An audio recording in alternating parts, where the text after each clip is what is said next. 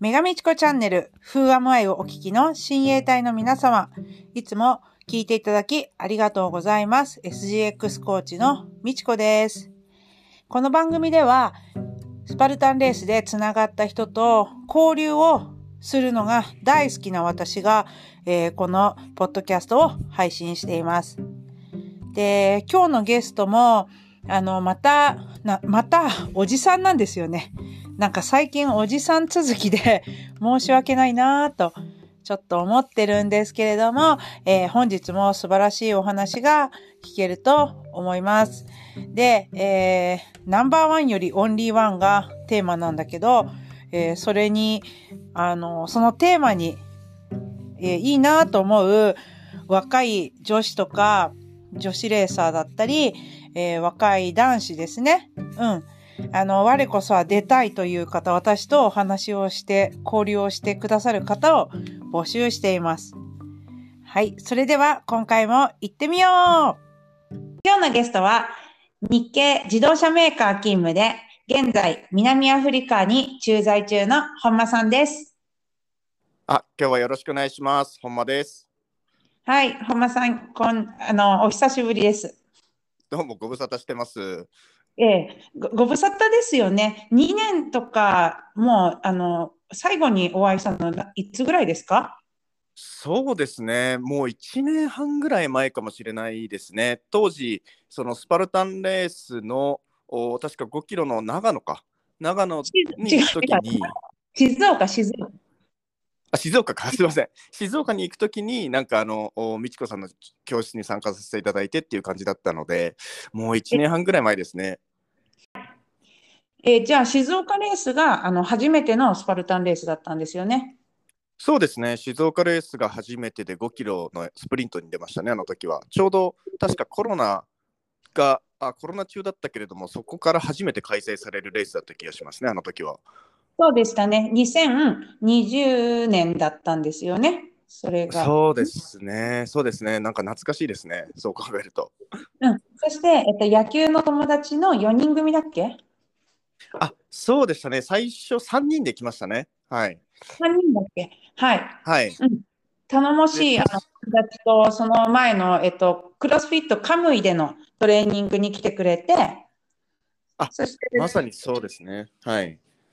で、頑張るぞって言って、えっと、すごい張り切ってましたが、えっと、めちゃくちゃ楽しかったって、ほら、障害物も結構できたって確か聞いたんですけど、あそうなんですよね。そうちょっと当時振り返ってみるとなんか僕の場合結構そのあの練習では結構できてたんですけども確か3つぐらいできなくてバーピーをやらされた記憶があってで一方でその青柳っていうもう一人の友達なんですけどそいつがなんか普通に思い思い出した、はい、青柳ね。青柳が普通になんかほぼ全部できててなんかあれなんか僕の方がもっとうまくできるのにと思ってあったんですけどね。そうだそうだ、青柳が全クリして、で、あそうです。ほ本間さん3つも落としちゃったんだっけ？そうです、そうです。あの、僕、意外に、その、なんか、懸垂得意だったのに、あの、モンキーバーみたいなやつでミスをしちゃって、で、ええやって、あと、あの、槍ですね、槍投げ。うん、うん。とあと、もう一つ、ちょっと何ができなかったか忘れましたけど、確か3回バーピーやった記憶がありますね、あの時は。あ、青柳さん、ピアも当たったのすごいよね。そうそうそう、意外に、さすがピッチャーっていう感じですね。青柳さんがピッチャーね、野球仲間のピッチャーなんですね。そうです、そうです。彼はそうなんですよ。あ、あ、じゃあ、ピッチャーがやり投げ得意っていうのは、まあ、ありそうだけど、確かそうかもしれない。うーん。で、えっと、スパルタンがじゃあ楽しいぞって言って、もっと続けたいって、確かその後おっしゃってて、えーはいだけど南アフリカに行っちゃうけど、あの、南アフリカにビーストがあるから、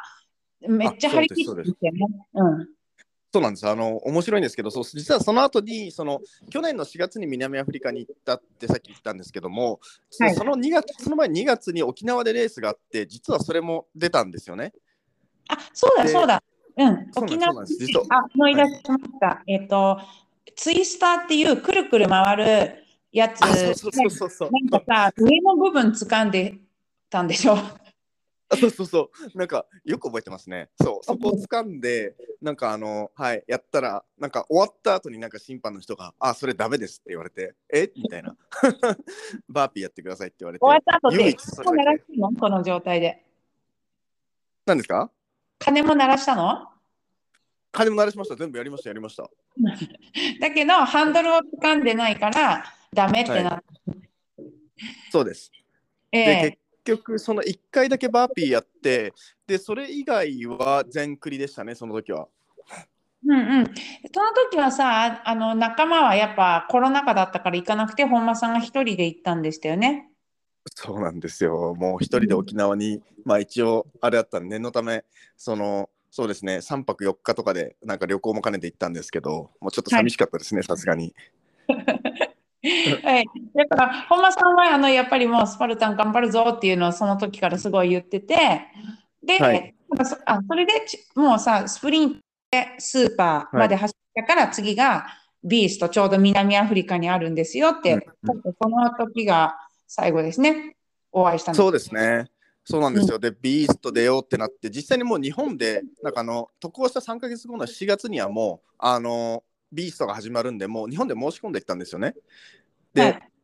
南アフリカって結構面白くてその安いんですよね。なんかスパルタン物価が安いのもあって5000円ぐらいで出れるんですよ。で安すぎる。安すぎる。で、申し込んで、で、あと、実は僕の駐在してるヨハネスブルガブルグが標高1200メートルぐらいあるんですよね。で結構空気薄くて、なんか、日本でできてた動きをやるともうあのすぐゼーゼーになっちゃって。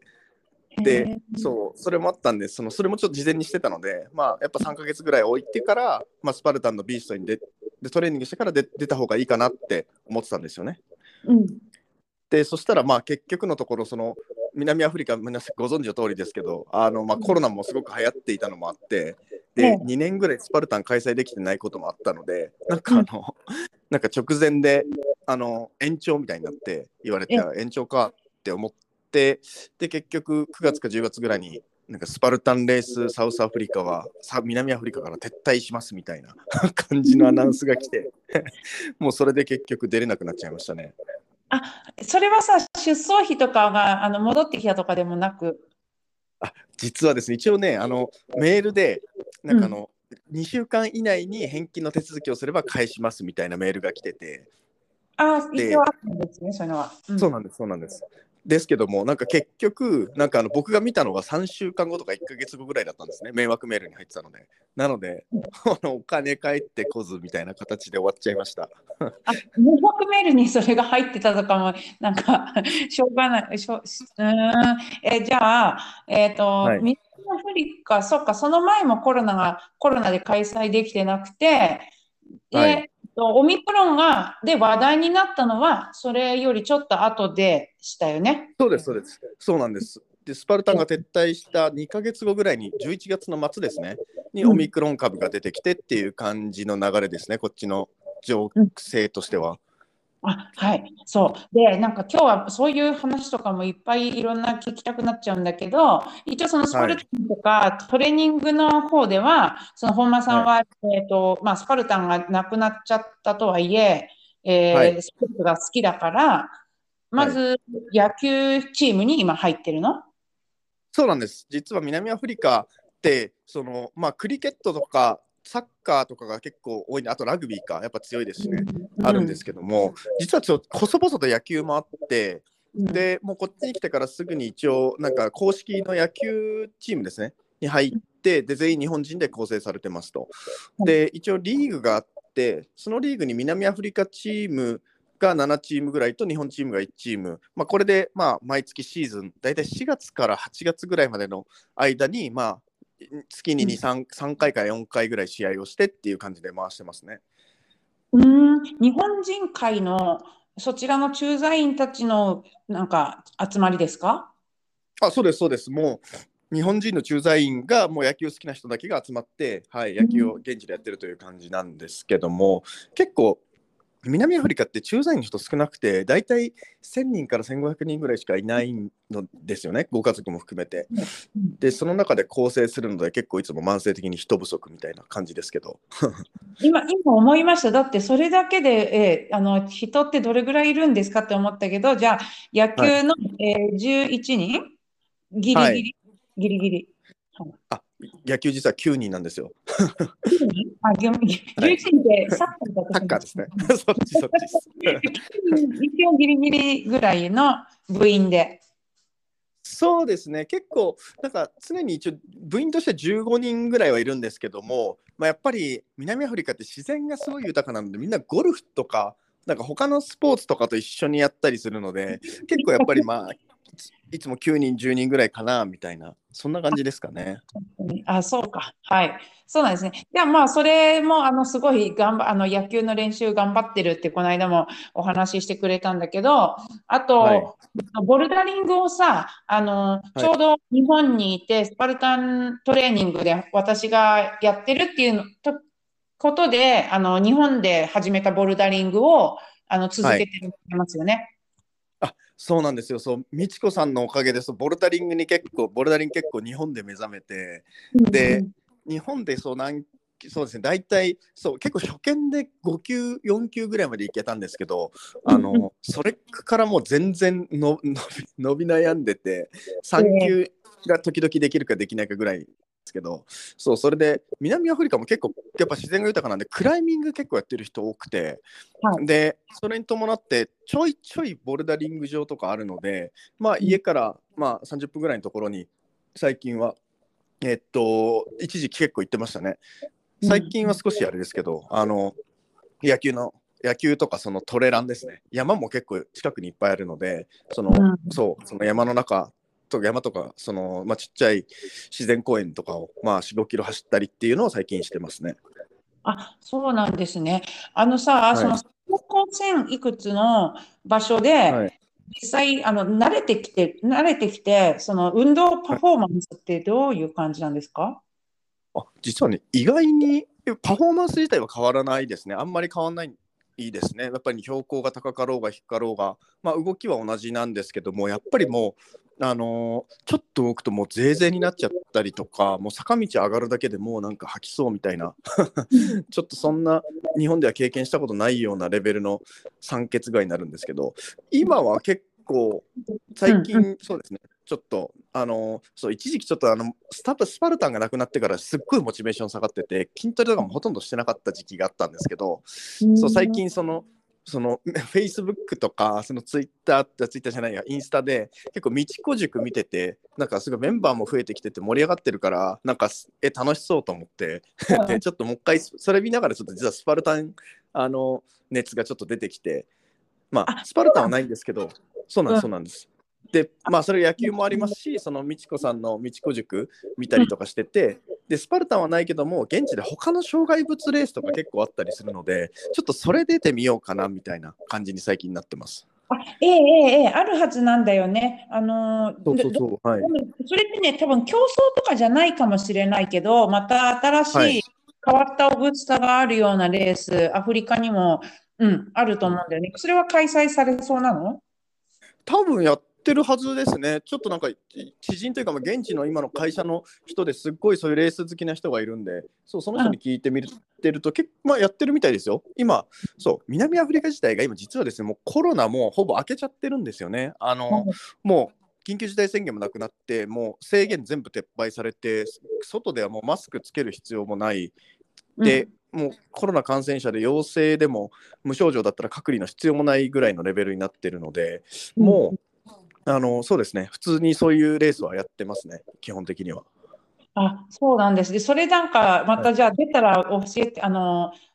お報告してください。面白そうですね。あもちろんです、もちろんです。なんかせっかくなんで、ちょっと迷ってるんですけど、あの GoPro とか買って、まあ、どんな障害物があったかとか、なんかどんなあの場所でやったのとかとか、まあ、そういうのも記録して、あの美智子さんに報告しようと思ってました。でもさ、ここはさ、みちこじゃなくてさ、あの、マサの、マサチャンネルだっけ ?YouTube チャンネルでも公開できますね、そういうネタは。あそうなんですよ。僕もそう、YouTube まだ始めて日は浅いんですけども、うんあのそう南アフリカとか、まあ、メインの発信は南アフリカの生活とか、まあ、あとは近隣のアフリカ諸国とか、まあ、あとその僕自身がその海外キャリアを結構歩んでるので、まあ、うんそういった海外キャリアの作り方だとか、まあ、そういったところがメインなんですけど、ちょっとそうですね、あのスポーツ関係ですとか、まあ、そういったものも多分興味ある人いっぱいいると思うので、ちょっとそういったところも発信しようかなと考えているので、ナイスアイデアですね。ちょっとそれも 発信あの入れちゃいますわ。はいはい、ネタに、一個のネタに。あ、そうで、そうですねあの話戻るけど、私がすごく知りたいのは、その標高は高いところに住んでたら、それに順応して、えっと、心肺機能が充電しなくなるのか、それでも、い。その、たら、やっぱ苦し、コーコーチトレーニングみたいに苦しくなるもんなのかってどう、どうなんですか？えっとですね、いや、多分ね、こっちいる間、多分コーチトレーニングみたいな感じで、あのかなり心肺機能鍛えられてるんですけど、とはずなんですけど、実はその去年10あ今年か今年の1月に一時帰国した時に日本に帰ってあの、ちょっと野球だけは行ったんですね。はい。あの行ってで実際にそのいろいろ動いたり野球やったりしてみたんですけどあんま変わんなかったですね。あの普通につら普通にきつかったですね。あの同じように。逆に感じじゃなくちょっと思ってたけど、そんなことなかった。あ、そうなかったです。ちょっとその時ちょっとそのトレーニングモチベーションが下がってたのでただ体力が落ちてただけなのかもしれないですけどちょっとまたあの次の一時帰国の時に道子塾にちょっと行かせていただこうと思ってるんでその時に検証してみます。検証ですね。はい。はい。要検証。そっか。ええじゃあ、あの、そんなにこのモチベーションが、やっぱインターネット、SNS の、なんでしょうか、つながりっていいですね。ありがたいな。それでモチベーションを、あの、挽回してくれたとは。いや本当そうです。なんかみちこさん、みちこ塾ものすごい最近なんか盛り上がってるし、みちこさんの発信力がすごい高まってるので、あの結構僕も刺激もらってます、アフリカに。そそんなこともないかわかんないですけど、まあ、スマルタンはがまた日本でね、開催され続けてきたので、新しいスパルタンが増えていますし、うん、あの、そうですね。そんな感じですね、日本では。えーなるほど。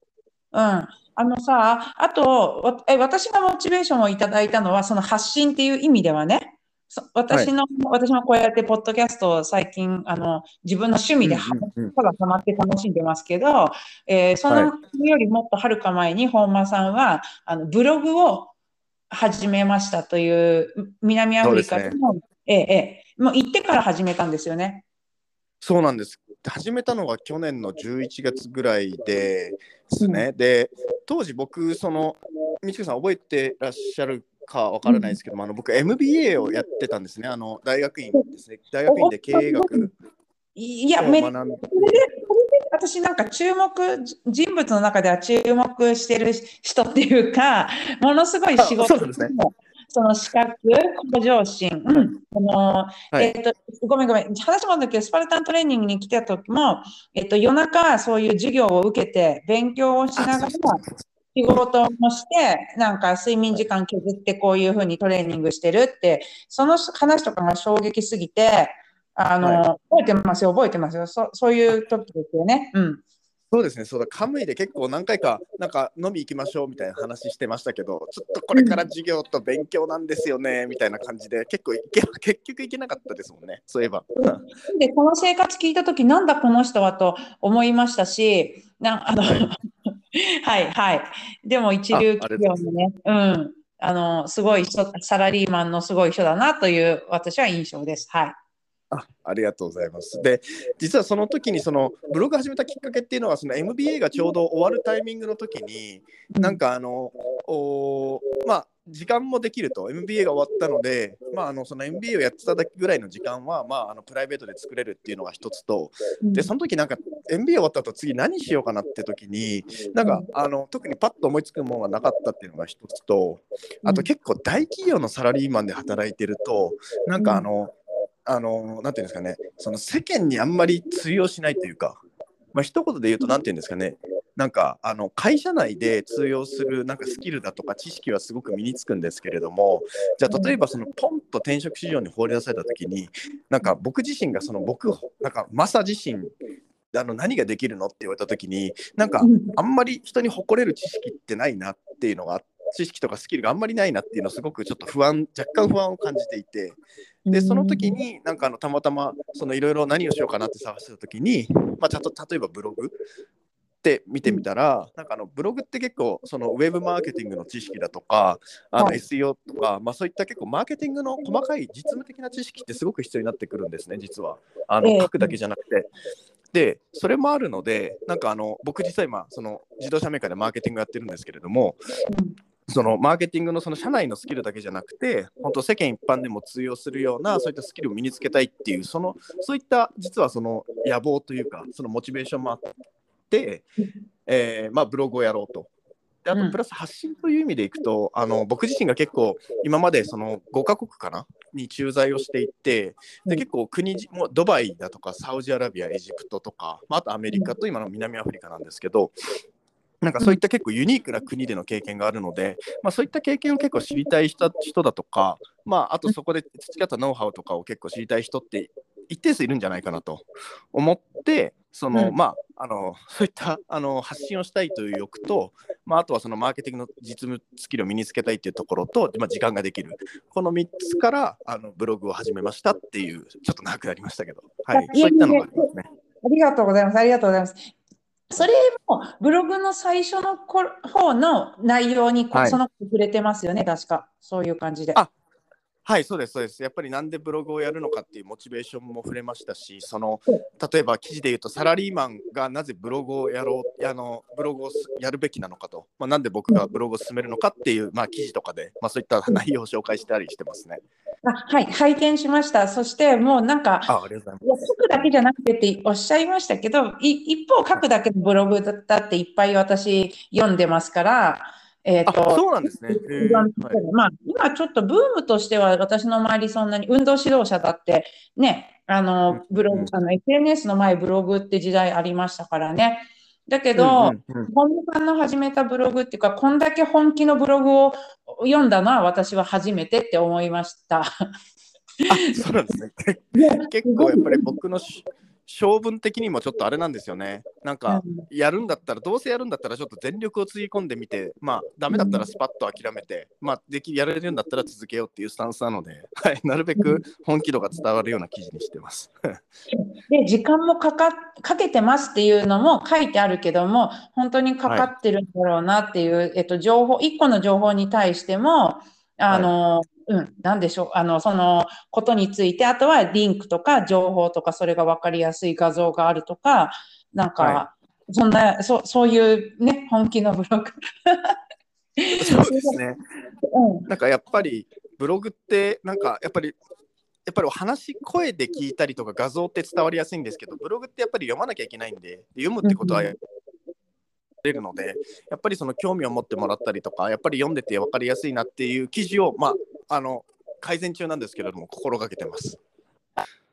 そう、自分のためだっていうのも最初の目的におっしゃってたので、なるほどと、はいあの思いました。だからなんかまあ、こんな私、あのまだまだポッドキャストって私のあの気分、私も毎回練習と思ってやってるんだけど、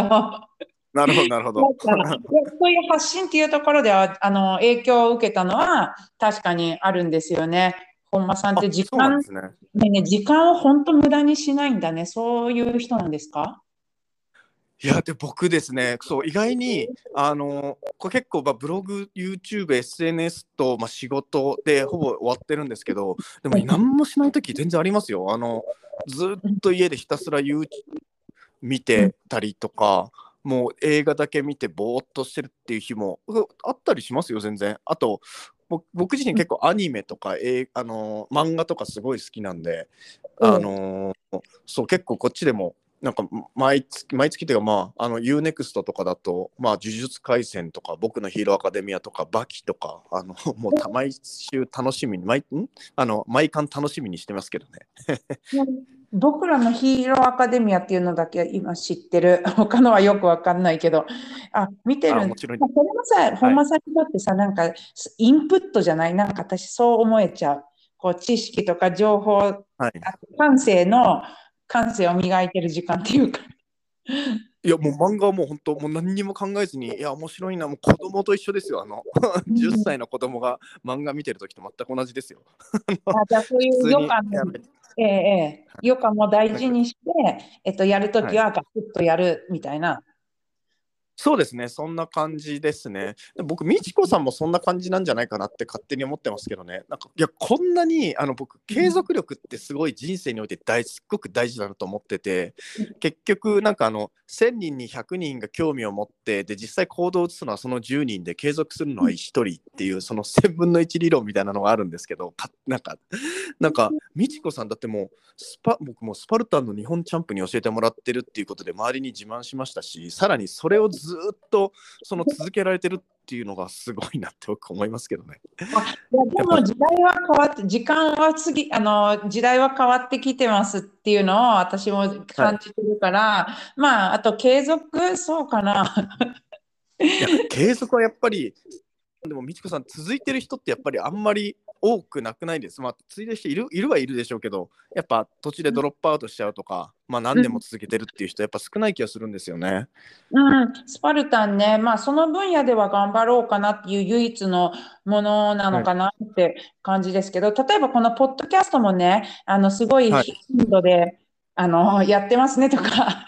続いてますねってうんういただくけど、私はあのいつこれが自分が、えっと飽き、飽きてしまうかわからないから、うんうんうんやる気があるときにどんどんやろうみたいな、そっちの感じですけどね、今。あでもいでもめちゃめちゃわかりますよ。あのやっぱ人間どうしてもやっぱりアップダウンあるじゃないですか。あの僕もブログ実はあんなにやっててあの更新頻度落ちてる時とかも全然しない時もあればなんかもうんう興味ある時はもう週さ何本も書くっていう時もありますから、うんあのめちゃめちゃ気持ちわかります。あ、そうなんですね。まあ、はい。でも、やりたいときにね、あの、こう、できるっていうのを、まあ、環境もだし、楽しいからうんいいですよね。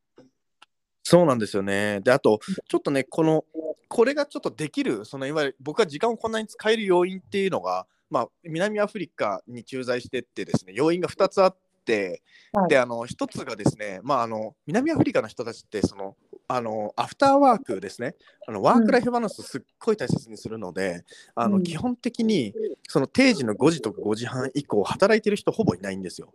うんうんでうん。もちろん必要だったら働きますけど、僕もまあ基本的にはまあ定時には終わるので、まあ、その後の時間が結構充実してるっていうのが、あのブログですとか YouTube に向き合えるっていう一つの要因と、であともう一つがですね、あの南アフリカってそのヨハネスブルグっていうその世界の犯罪首都って言われてるぐらいものすごい治安悪いんですね、こここって。街の中とか、ね、いわゆる東京だとか、シンガポールだったらシンガポールとか、あのそういった街の中ですね、もうはい犯罪の巣窟で歩けないんですよね。僕だから、こっち来て、そのヨハネスブルグの中心地歩いたこと、歩外歩いたことなくて、危なすぎて。うんで、ちょっとあの、あんまりその気軽に外で遊ぶとかができないっていうのもあって、うんというのもあるんで、ちょっと家に、い家での時間をどうあの過ごすかっていうのは結構課題だったので、まあう、んそれが結構大きいかもしれないですね。時間がある。そして外に出れない。なので、ちょっとブログだとか YouTube に注力をする。まあ、こんな、これも一つの大きな要因ですね。あそっか。あのー、あの、私たちもほら、テレワークとかコロナだから増えたから、あの、ある意味家での過ごし方って昔よりね、あの、いみんなも多様化してるというか馴染んできてるかもしれないけど、まさ、はいまさ君が本間さんの場合は、えっと、治安の面でも、えっと、え、本当になんか日本人だなっていう、そういう顔でプラプラ歩いてると、なんか来るみたいな、そういう危ない感じなの？あ、もう多分よ。の中心地、もうあれです。人が歩いてたら遅乗りですよ、レベル。あの日本人というか、もう中国人、日本人でも、多分ヨーロッパ人でも、マレーシア人でも、多分多分普通になんかこう、キョロキョロしてる、してようものなら、一瞬で襲われて、身ぐるみ剥がされて終わるっていう、そんそのそのレベルですね、あそこは。え、人ってじゃあ歩いてるの？現地の人が、な、何？お買い物したりする街ですか？それは。それどうなんですか？僕も実際行ったことないんで、まあ、いろんな現地人の人に話を聞いてると、まあその強盗が強盗を襲うようなレベルらしいですからね、あそこって。なんか場合によっては。もちろん人はたくさん歩いてるんですけどみんな注意しながら歩いてて、まあ、現地人同士でそんなに襲い合うことはそんなにないんでしょうけどもまああの時にはあのこっちで結構あと民族間の構想とかも結構構想っていうか確執とかもあって、そのなんか同じ黒人のも例えばズールだとかコサだとかそういったその民族が分かれててその使ってる言語とか文化もちょっと違ったりしててなんかそこの中で結構あのなんか襲ったりとかそういうのも結構あるみたいですねこっちだと。うん、あ、そうなんだ。いや、すごい、そうだね。なんか生活、そうなんだよね。えっと、すえっと、本間さんの SNS で、まあ、あとは僕の方でね、その、そちらの生活についての、なんかありえない事件だ、事件っていうか、出来事みたいなの見れるんですけど、じゃあ、その、うん、じゃあその状況から、えっと、自分の時間をそうやって作って、まあ、はい、心身ともにどどうです？充実度とかは。いやもうねあの日本と比べるとちょっと日本ディスってるわけじゃなくてものすごくいいところもあるんですけどやっぱりその精神的に余裕がかなりできますね。あのーやっぱり時間ができるとあのまああのーその余暇をゆっくりでゆっくりしようが例えばじゃあ仕事忙しいから少し時間あの仕事をしようだとか、まあ、あとブログ書こうとか YouTube 作ろうとか、まあ、全部自分のあの裁量なんです。自分で決められるのであの、はい。やっぱり自分で決められると人間って結構心の余裕ができる。別にし何してもいいってなると余裕ができるのでそういった意味で言うと精神的な安定感はかなり高いですね。やっぱりどうしても日本になると僕の場合ちょっと忙しくてかつ時差も海外扱いだったので時差もあったのでやっぱ夜毎日夜10時まで働いてるとなんかあのもう仕事仕事が10時まであるっていうその選択あのそれ以外選択がないんですね。そのあともう残ってる時間寝るまでの23時間どう過ごすかぐらいしか考えることないんですけどこっちだともう本当何でも仕事後にできるんでそういった意味で言うともうあの心身ともに充実しかしてないです。でもこれは今日本にやで働いてる方とか、ソルタンレーサーでもね、同じようなササラリーマンの方が聞いてくださったりしてると、すると、い今のその平日はね、10時、あの仕事と、えっと、睡眠とっていう、その思い当たる方もいらっしゃるのかもしれないですけど、うん、はい。はい。じそうゃあ、ですね。うんまあはいえーでも、本間さんらまあね、本間さんだから、もうそのさっき言った5カ国目ですよね、海外生活が。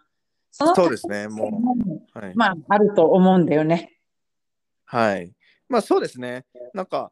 ちょっと感覚的にはもうなんかあんまり海外の引っ越しってなんかそんなになんかハードルがやっぱり高くなくなっ